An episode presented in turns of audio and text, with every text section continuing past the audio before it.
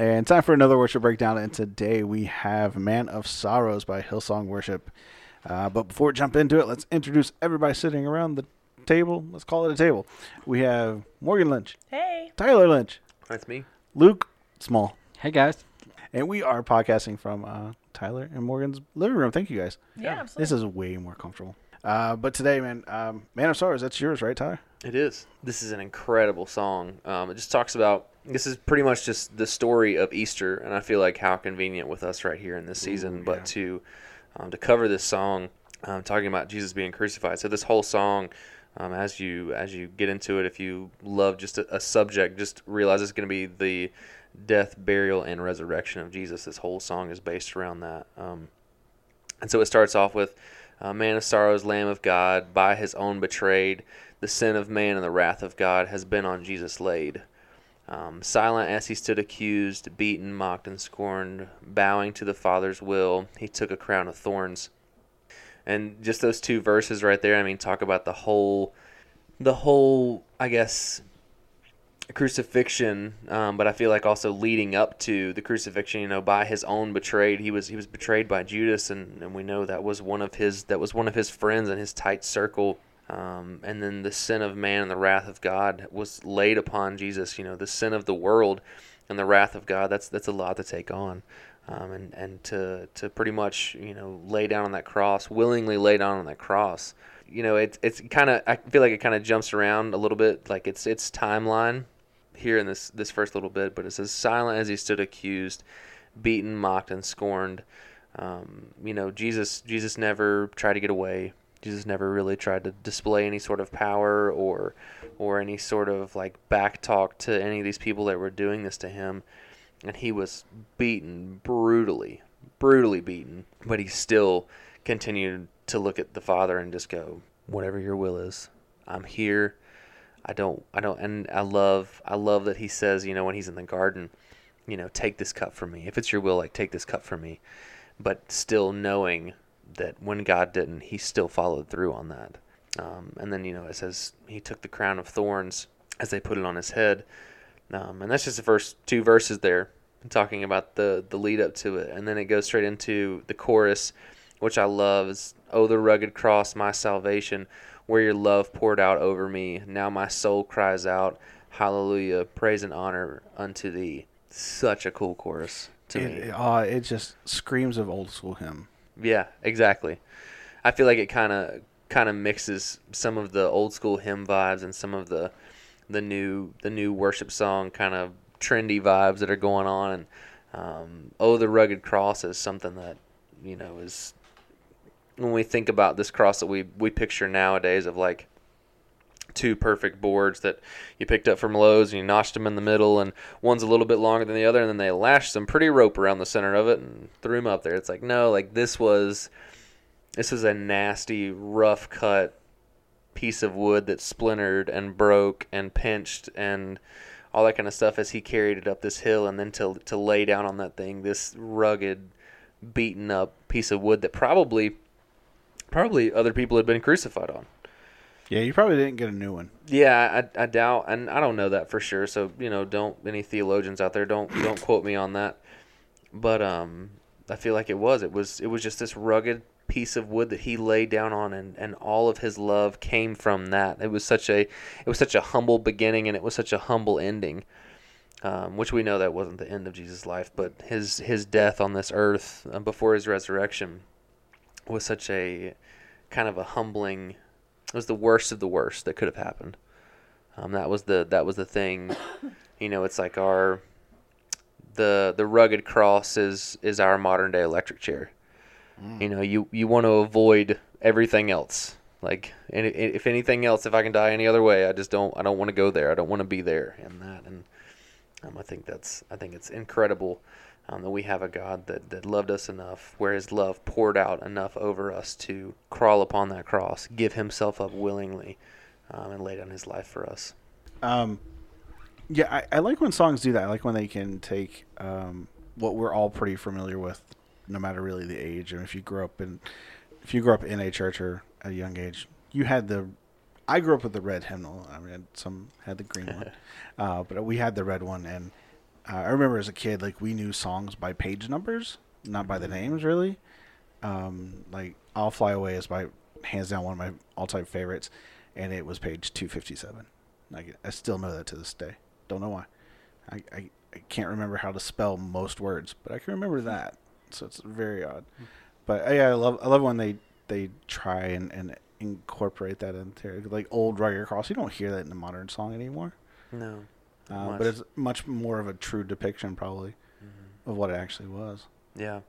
And then, you know, it just says, you know, now my soul cries out hallelujah, which means, you know, praise praise the Lord, uh, shout of joy or praise and gratitude, um, which I feel like is, is what we do now in our worship is we're just we're singing in gratitude to that act that happened there. Our our whole our whole faith and, and everything that we believe is is nailed to and connected to that day, that moment, that that that event that happened uh, when Jesus was crucified, um, and then even more so when he was resurrected.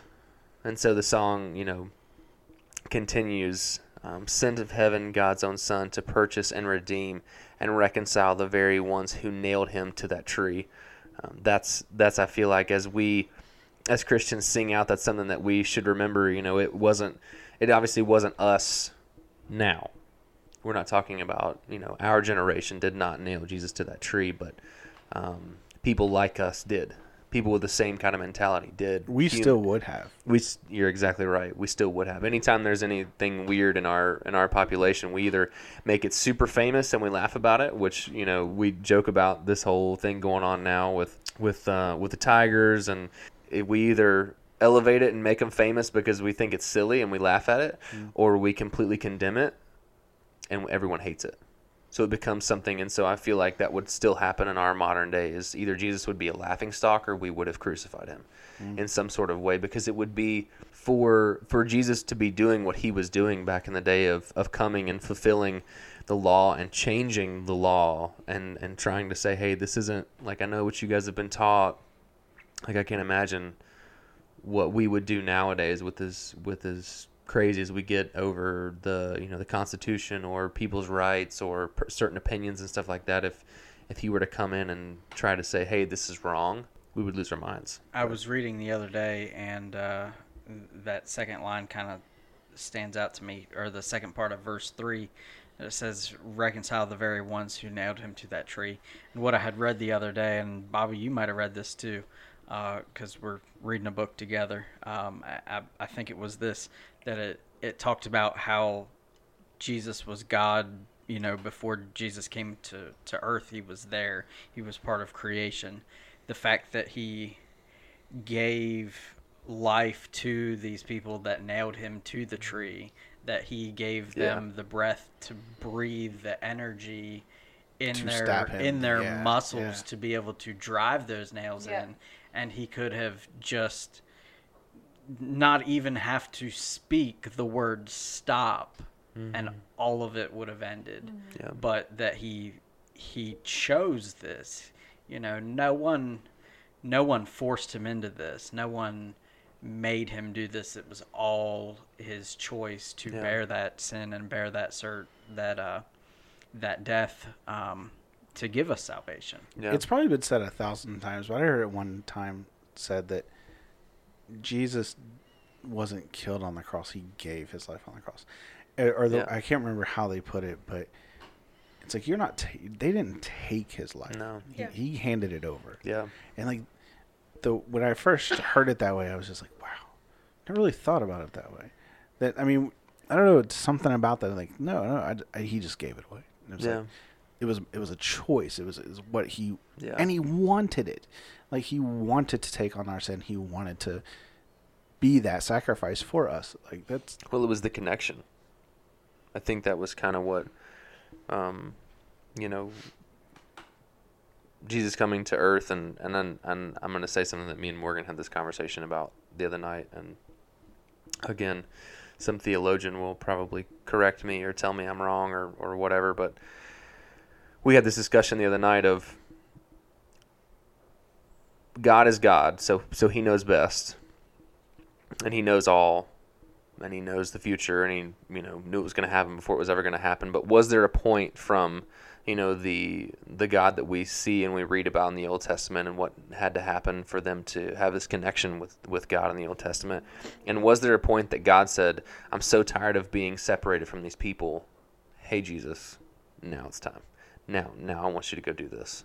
Like this is the plan. This is what's going to happen. I need you to be the perfect sacrifice to go and pay these people's debt and full to me because I'm I'm tired of having this divide. I'm tired of having this curtain where the priest can only talk to them. I feel like it was this this almost labor of love that Jesus poured out and was like, I am just I want to do this because I just want to be connected to you more than I was. Because it was it was almost such a chore to be connected to God because people like normal people couldn't just interact with God you know, it was they had to go before the priest and they had to make a sacrifice, and the priest would go in and they would speak to God and all this kind of stuff. And so it wasn't just this open talking to, praying constantly. That wasn't how it was thought of. And then Jesus came and just rocked everyone's world. Um, and you know, like the bridge talks about that. You know, now my now my debt is paid. It is paid in full by the precious blood that my Jesus spilled. Now the curse of sin has no hold on me. Whom the Son sets free, oh, is free indeed. Cold um, chills. Yeah, every man. time, every time. Yeah, and I, I love that. I love that it repeats that that um, that bridge, just to kind of drive home the point. And of course, like I've said before, you know, it kind of does the the typical worship song thing of, you know, the first part, the first time through the bridge is kind of low, and then the second time it builds, and the last half of the bridge, the second time just gets huge as they go back into the chorus and proclaim it again. Oh, the rugged cross my salvation, where your love poured out over me. Now my soul cries out, Hallelujah, praise and honor unto thee. It's such a it's such a like a declaration of man, now I'm now I'm free. Thank you, Jesus, for this. Um, I love when you guys sing that line. The um, who the Son who the Son sets free oh, is free indeed. Mm-hmm. In, our, in our like in our auditorium with all the voices and people are so excited and yeah. it's like my favorite part of the song. Yeah, and I love I love too, man. Our and our church knows it, and I feel open enough to say it. But you know, I'm just I'll talk about the love that I have for my church congregation. Man, we have so many misfits in our church, and I love it so much. And we have so many imperfect people, because um, that's our our motto. You know, no perfect people allowed. And so when they say whom the Son sets free is free indeed there's so many people in our church who've really been set free of some junk and it is so cool to be in that room with them and for them to just scream that out. It's it's it's incredible. Um, yeah, because I mean, you fin- you've spent the first part of the song. You, it's you're singing about you know the death and the crucifixion, and then it's like there was a reason for that. Yeah, that he set me free, and like it's I don't know necessarily realization, but it's definitely a like oh yeah I I am free. Like it's yeah. Said said it's easy to forget that too, or to go about your daily life and not really think about it too much. Yeah. Um. But yeah, that that is one of my favorite songs. Back to what you were saying about uh, Jesus coming. I always kind of looked at it like God was like, you know what? I have given you a ton of ways to get to me. I have given you this. You can't do it right, so I'm going to send you. Yeah. I'm going to send you my son so y'all can get it straight. Yeah. Um, we still can't get it straight but we can try. I feel like it was the it was the plan though just to give that open door. It's kind of like I feel like Jesus just has like this open door policy of of creating a relationship with him, not an open door policy of just, you know, oh yeah, everybody gets into heaven and all this kind of stuff. It was just an open door policy of anyone can be saved. And I think that's I think that's really cool. Um, but the the last verse here, um, this song's kind of abnormal in some ways. It has you know the fourth verse. Um, it says, "See the stone is rolled away. Behold the empty tomb. Hallelujah! God be God be praised. He is risen from the grave." Um, and that makes me think about um, in John when um, they're talking about um, Jesus whenever Mary goes to the tomb, and she's looking for Jesus, um, and they and they roll up on this tomb, and there's nobody, and there's nothing there but this stone rolled away and these poor soldiers who probably just got their world rocked. and these angels sitting there, and then there's Jesus speaking to Mary, and he's like, "Hey, what's up?" And and and we, I feel like we treat it in in a lot of our songs as we should. We we we sing about it in like this huge amped up moment, like, "Oh my God, it was just crazy and insane." But I love to just picture the quiet of like, Because it was early. Mary- it was yeah. early in the morning. It was Yeah, but just- Mary realizing that that was Jesus. You know, like when whenever you have like that aha moment, like I've had I've had with Morgan before, where I just like broke down in tears with her. It wasn't this thing of just this violent, over the top, crazy, you know, talking about something or yelling and screaming about something. It was just it was it was quiet. And it was still, and that was all that was happening in that moment. And I like to think of that like Mary walking up on this tomb.